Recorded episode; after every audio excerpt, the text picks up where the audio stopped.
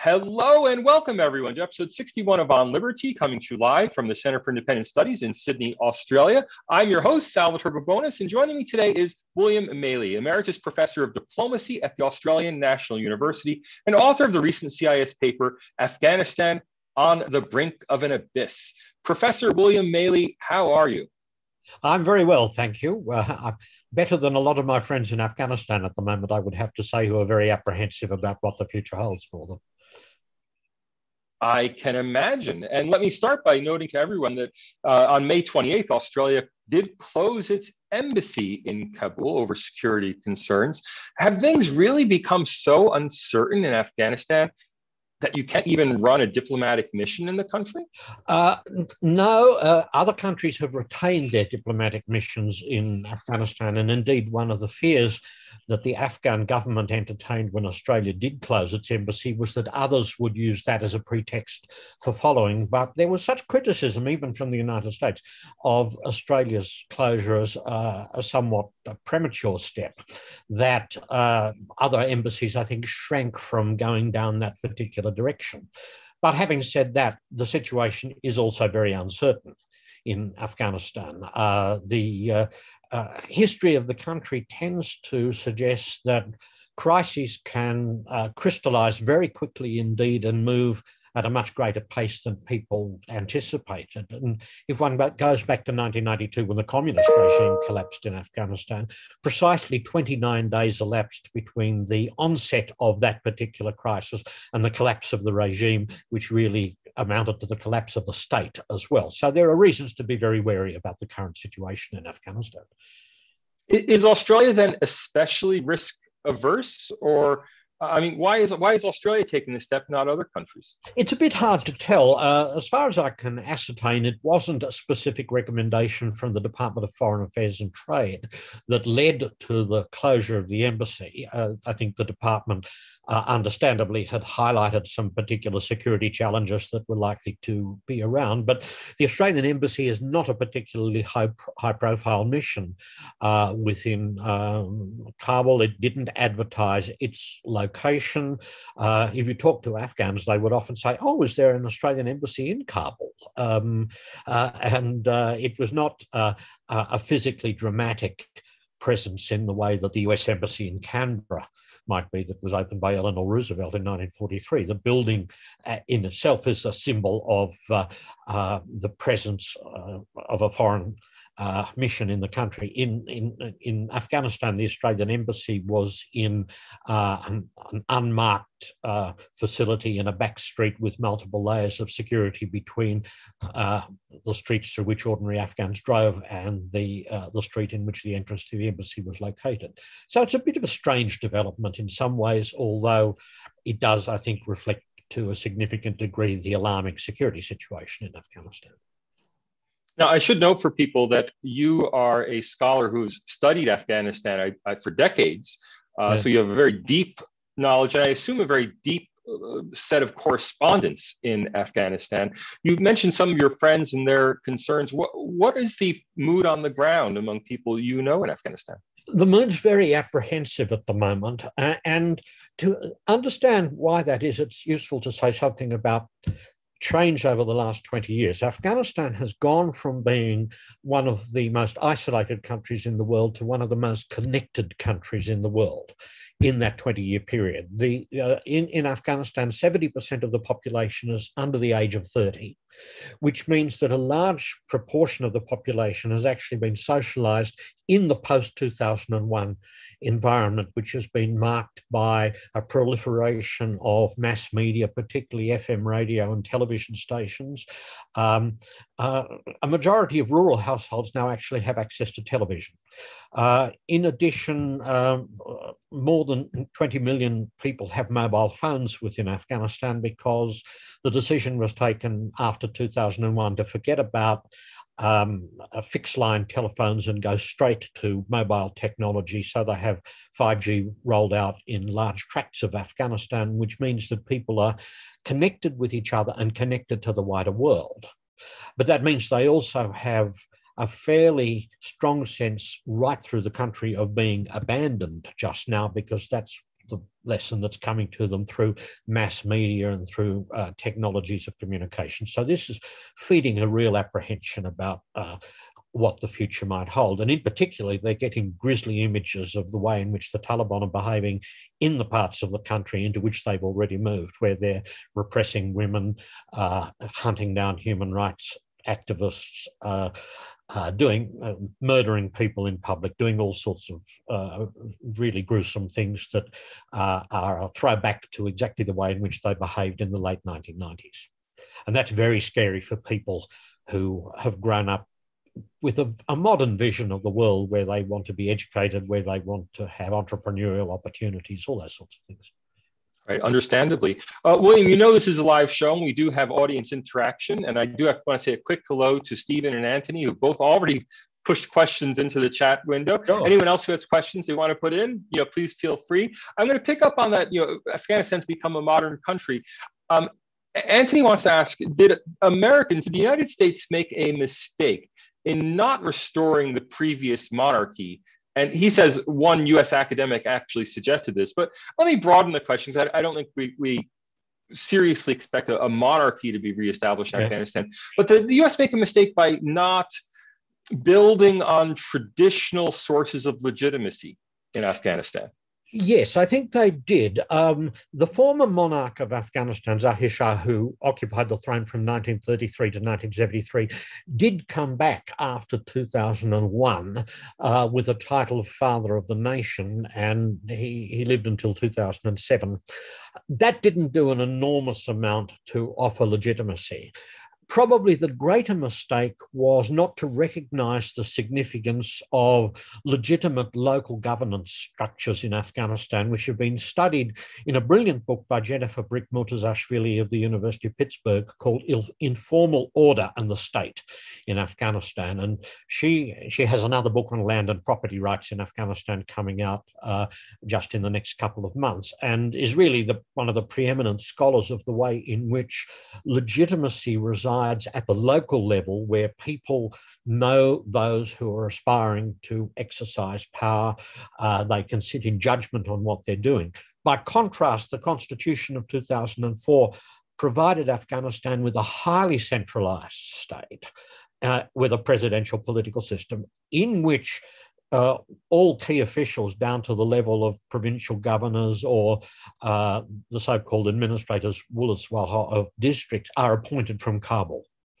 And that had the effect of detaching a lot of ordinary Afghans from any sense of uh, the state as a legitimate presence in their lives. It became yet another intrusive factor where suddenly a power holder who had no particular connection to the district or the province could be parachuted in from Kabul. And all the kind of arguments about uh, the virtues of local government that go back to Mill in considerations on representative government were missed out in this kind of environment. It was partly because the state had really collapsed after 1992 and there was a very strong belief uh, amongst people in the Afghan elite that a kind of strong Hobbesian state to hold forces in order was what was uh, required, but there wasn't sufficient attention paid to the way in which that could actually produce abusive institutions uh, uh, that would extract resources for the benefit of those who happen to be on top, rather than institutions that would enjoy local legitimacy. Uh, and uh, really, in this kind of environment, part of the problem is that building institutions that allow ordinary people to rule well takes time, and very often intervening powers want to get out more quickly rather than uh, commit to the kind of durable engagement that's probably necessary to nurture that kind of structure. I'm interested to hear you say that the US imposed a highly centralized state on Afghanistan because uh, looking back to a previous generation of US democracy building, the occupation in Japan was yeah. very concerned after World War II in decentralizing the state and building local institutions. Do you think that that contrast has you know anything to do with the way maybe the United States has changed over those uh, you know 60 70 years in between yeah, I think the impetus to have a strong presidential system in Afghanistan really came from a sense that it would be good to have one key figure with whom the United States as an intervening power could engage rather than confronting the more complex task of uh, having to engage with uh, a diverse range of uh, power holders in different parts of the country with legitimacy of their own and perhaps in areas which were, were less secure. Um, but of course, if, if the state has collapsed and you then try to build a strong centralized state, you fuel a very ferocious um, pattern of political competition because with low levels of trust, which is often what you get when you've had years of conflict, nobody really trusts anyone else not to abuse power if they don't if they get their hands on it. And so everyone will fight for control of a potentially strong state because they fear what will happen if anyone else, their competitors, get control of such a state. And, uh, and that was very obvious, really, from the early days. Uh, the, the, another problem with the state was that the so-called Bonn Conference in 2001 provided for up to 29 departments within the transitional administration when they probably required six to eight. Uh, and uh, no one really thought about what the scope and strength of the state needed to be. Instead, the state was treated as a positional good to be apportioned out as a set of rewards to the different parties that had taken part in the Bonn Agreement. And one ended up with an economics ministry, a finance ministry, a commerce ministry, and a reconstruction ministry, none of which had clearly defined responsibilities at the early stage of transition, but all of which could see money coming over the horizon from donors. And uh, it again fueled ferocious competition because new ministries wanting to maximize their cut of the donor dollar rapidly worked out that if they said that all their competitors were corrupt, they might have a better chance of getting the money. And that uh, then had poisonous effects on attempts to get the different fragments of the state to work together in an effective fashion. And it, it wasn't an example of a kind of constructive separation of, of powers that would prevent abuse. It just became uh, a mechanism for dysfunctional competition over resources and uh, and uh, and argumentation between different political parties. Uh, that's interesting. I know you cover that in your paper, but is that really any different from the situation in most of the other least developed countries in the world? Uh, you know, certainly in sub-Saharan Africa, I've heard many of the same criticisms without the kind of you know civil war maybe that was going on in Afghanistan, but the same sort of governance problems that you're highlighting in Afghanistan. Yes, I think uh, uh, really part of it, there's an interesting wider problem of uh, related to international involvement in institutional design, which actually comes out from this case, as well as a lot of other cases. That very often the critical questions of the scope and strength of the state simply don't get discussed at the point when it's necessary to discuss them. Uh, and uh, uh Afghanistan really had a two stage process. There was the Bonn Conference in 2001, and then there was so-called Grand Assembly or Loya Jirga in 2003, 2004, which uh, drafted a new constitution. And it was from that that the presidential system came. But um, the decisions that had been taken years earlier in 2001 had already saddled Afghanistan with a bloated state. Uh, the moment one had 29 departments apportioned between different political forces, it became very difficult then to embark on a process of rationalization of the structure of the state and a reconsideration of what functions were appropriate for the state to perform, because those parties that did have control over some fraction of the state were going to had a stronger incentive to fight to retain that fraction of the state under their control than anyone else had to uh, mobilize for a more efficient system. It's classic Mancur Olson logic of collective action kind of problem. Right. We did have a follow up question from Anthony about uh, the Taliban. I know you can, again, address this in your paper. What proportion of the population actually support the Taliban? But let me also use that as an opportunity to ask you to explain for us just what is the Taliban? Yeah, uh, the Taliban is a Pakistan supported military movement that emerged first in 1994 uh, and took over the city of Kandahar that year um, Herat in 1995 and Kabul in 1996 before being overthrown by Operation Enduring Freedom uh, in uh, 2001. Uh, it was drawn from not from traditional Afghan society, but from orphans in refugee camps who had not actually experienced normal family life because their status as orphans in refugee camps detached them from traditional patterns of socialization which people would have undergone in Afghanistan. And as a result, they tended to reflect much more purely the kind of ideological doctrine that was pumped into them in the religious establishments in which they were nurtured, which themselves were pretty eccentric, although the intellectual antecedents of those um, institutions went back to a famous madrasa in British India in 1867. The passage of time had actually perverted the ideologies being preached by the late 20th century uh, to a fashion almost unrecognizable to those uh, who were the lineal ancestors of the, the intellectual models that were being propagated. And in a way, it was almost as if street children had been armed and sent out to take over our country. Uh, the, the Pakistani journalist um, Ahmed Rashid, I think, has very usefully compared the Taliban to Marx's concept of the lumpen proletariat, the, you know, the scum of the earth who don't articulate universal values in any kind of uh, fashion. Uh, and uh, perhaps as a result of that, the support that they actually enjoy in Afghanistan is very low indeed.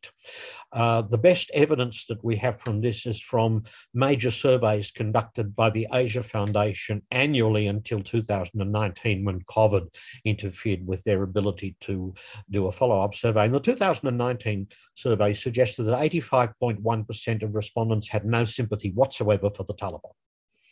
Uh, and of those who did have some sympathy, most expressed it not in terms of operation, opposition to foreign forces or religious doctrine, but simply because they saw them as fellow Afghans. Um, and uh, this, in a way, is not surprising to me, given the youth of the population in Afghanistan and the different socialization experiences which they have undergone. That one of the great dangers in looking at, at a country like Afghanistan is to view it through the prism of the 19th century. And I've become very allergic to some of the tropes about tribal societies that crop up in some populist writings about Afghanistan that seem to suggest that the country is unchanged from what it was at the time of the First and Second Anglo Afghan Wars in the 19th century. Um, on the contrary, there have been massive social changes within Afghanistan in recent years that make it very dangerous to see the country simply in terms of images of the past. And the current president of Afghanistan, who used to be uh, um, a professor of anthropology at Johns Hopkins University, argues that every day that passes, the Afghan population becomes younger and more urbanized. And those developments, uh, one would naturally expect would have a significant impl- impl- set of implications for uh, how values would be formed within the population. And, and one other statistics I'd, I'd, quote again from the uh, Asia Foundation um, survey of 2019 65.1% of Afghans expressed themselves supportive of the idea of democracy, where one could change the rules without bloodshed. And in fact, if you've spent 20 to 30 to 40 years being told who will rule you rather than being asked, it's not surprising if people actually value the opportunity to change their rules without bloodshed. Um, and uh, again, I think this reflects the way in which modernity has found its way into Afghanistan on a much greater scale than a lot of journalistic accounts would lead one to think. I have to say, you're confirming a lot of my own thoughts or my, my own suspicions about Afghanistan as a comparative sociologist, yeah. because I've also always been wary of that idea of the essentialization of Afghanistan, the graveyard yes. of empires. It's always been this way. But a lot of what you're saying is so familiar to me from thinking about West Africa. Yeah. Uh, so child soldiers, uh, you know, being taken off the streets and given a uh, a home in this you know paramilitary organization this is all very familiar i mean is Afghanistan really in many is it really so different from other profoundly poor uh, you know very young uh, places in the world? Uh, perhaps one of the main differences say from west africa is the geopolitical environment.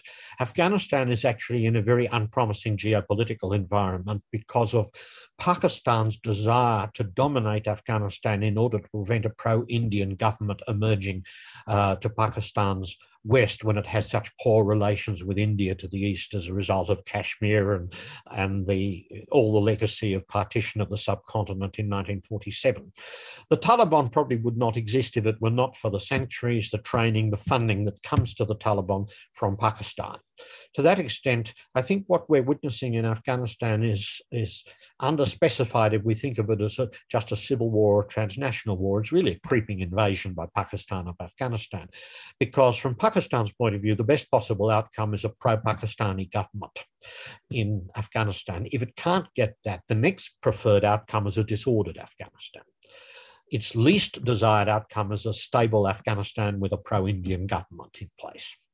Uh, and a failure properly to grasp that is something which has really poisoned the approach to trying to negotiate about Afghanistan because too many analysts, particularly in the United States but elsewhere, have seen Pakistan as part of the solution when it's really part of the problem.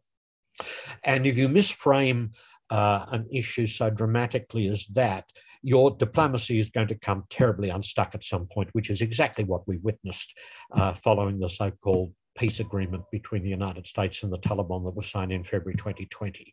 It's really been an unmitigated disaster. One would probably have to go back to Munich in 1938 to find anything as clumsy from a diplomatic point of view. And that really reflects, in a significant degree, a misunderstanding of um, Pakistan's interests in Afghanistan, the um, extent to which the Taliban differ from their competitors, not just in terms of interest, but in terms of fundamental value systems, um, the extent to which uh, the process that you pursue in diplomacy can then have radical implications for successful implementation. Essentially, the United States shifting to a two stage process rather than saying nothing is agreed until everything is agreed, gave the Taliban at the outset everything they really wanted.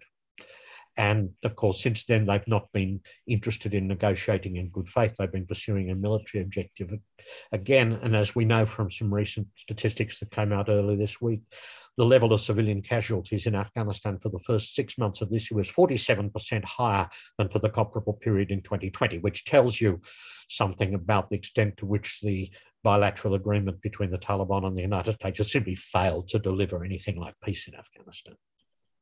Now, we do have a comment from a viewer uh, who has enormous uh, developing country experience all around the world from Graham, who's pointing out that opium uh, has funded much of conflict in Afghanistan, and that is a historical constant, something that goes back uh, perhaps a couple centuries. Do, uh, do you have any thoughts on the drug trade in Afghanistan?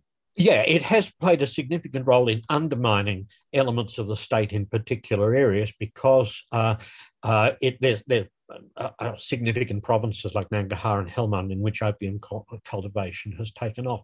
Part of the problem was that in the early years after the uh, overthrow of the Taliban, the level of opium cultivation was relatively low, but the international actors were not interested in addressing the issue of opium cultivation at that stage, where it could have been strangled in its cradle relatively easily. By the time that agencies began to realize that it was a problem, there was a different kind of challenge, which was that there were a couple of million people um, who were involved at a low level in uh, the opium industry. And they were not making an enormous amount because most of the profits were not going in at the farm gate level, but up the, the value chain. But the problem was that the money that small small cultivators and their families were getting from opium was just enough to make the difference between survival on the one hand and penury on the other hand.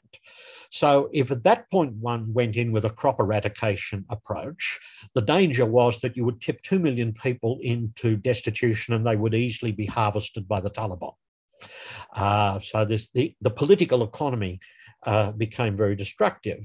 Uh, what we do know from very detailed studies of opium cultivation in Afghanistan is that there's not one single problem. There are different drivers in different parts of, the country for opium cultivation. So, for example, in some areas, it's the lack of access to loans through a functioning banking system that drives people into opium cultivation because they borrow money for investment in agricultural equipment from the opium trader in exchange for cultivating a certain number of poppy a year. So uh, something between the World Bank's grants and microfinancing for a sewing machine, if it could actually be deployed in rural Afghanistan, would actually break the back of this kind of dilemma, which sees people cultivating the poppy because it's the only way that, that they can get rural credit.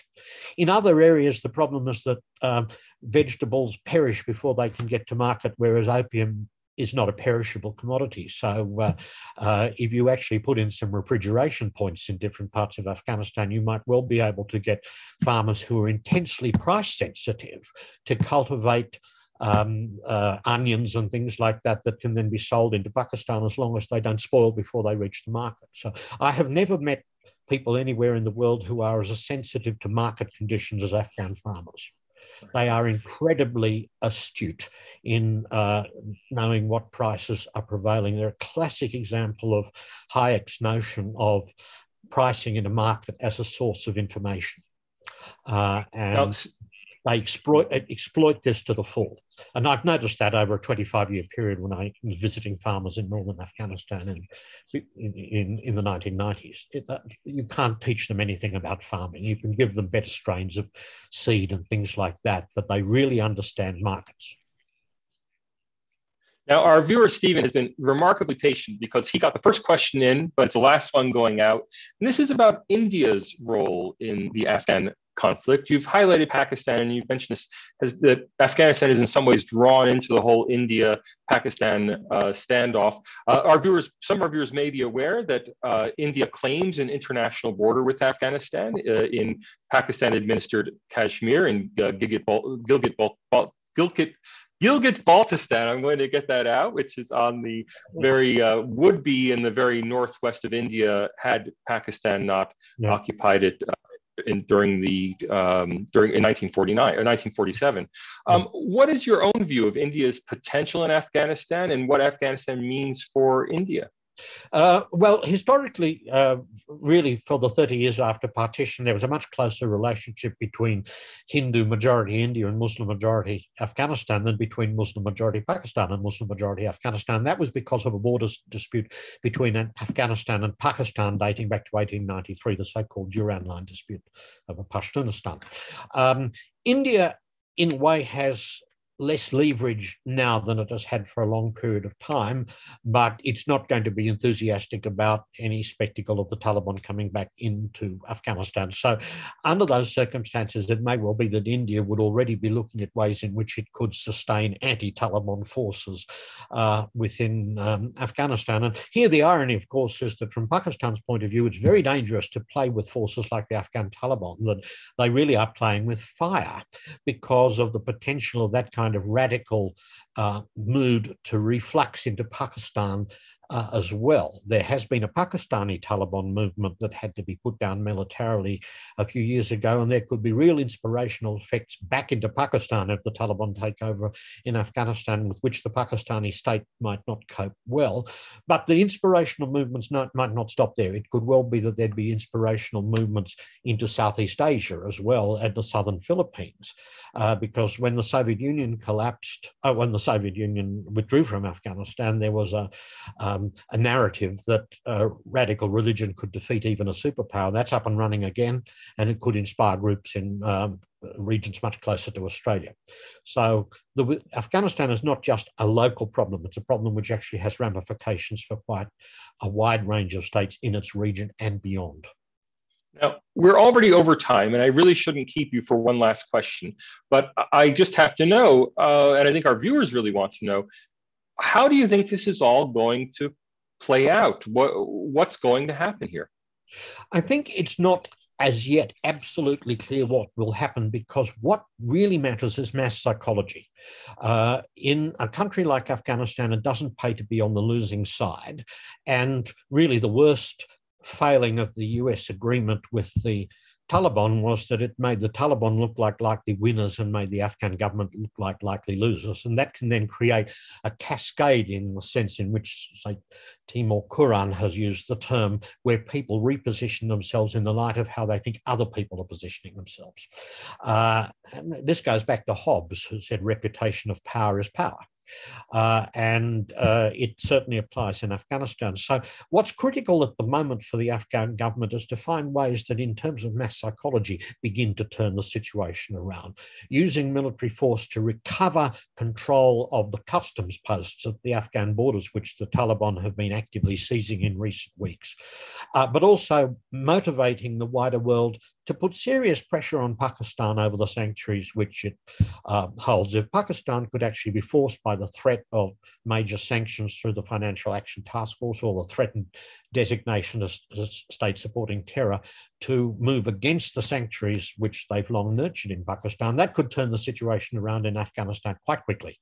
But I'm not actually predicting that because it would require the United States also to make a big shift from its framing of Pakistan as part of the solution rather than part of the problem.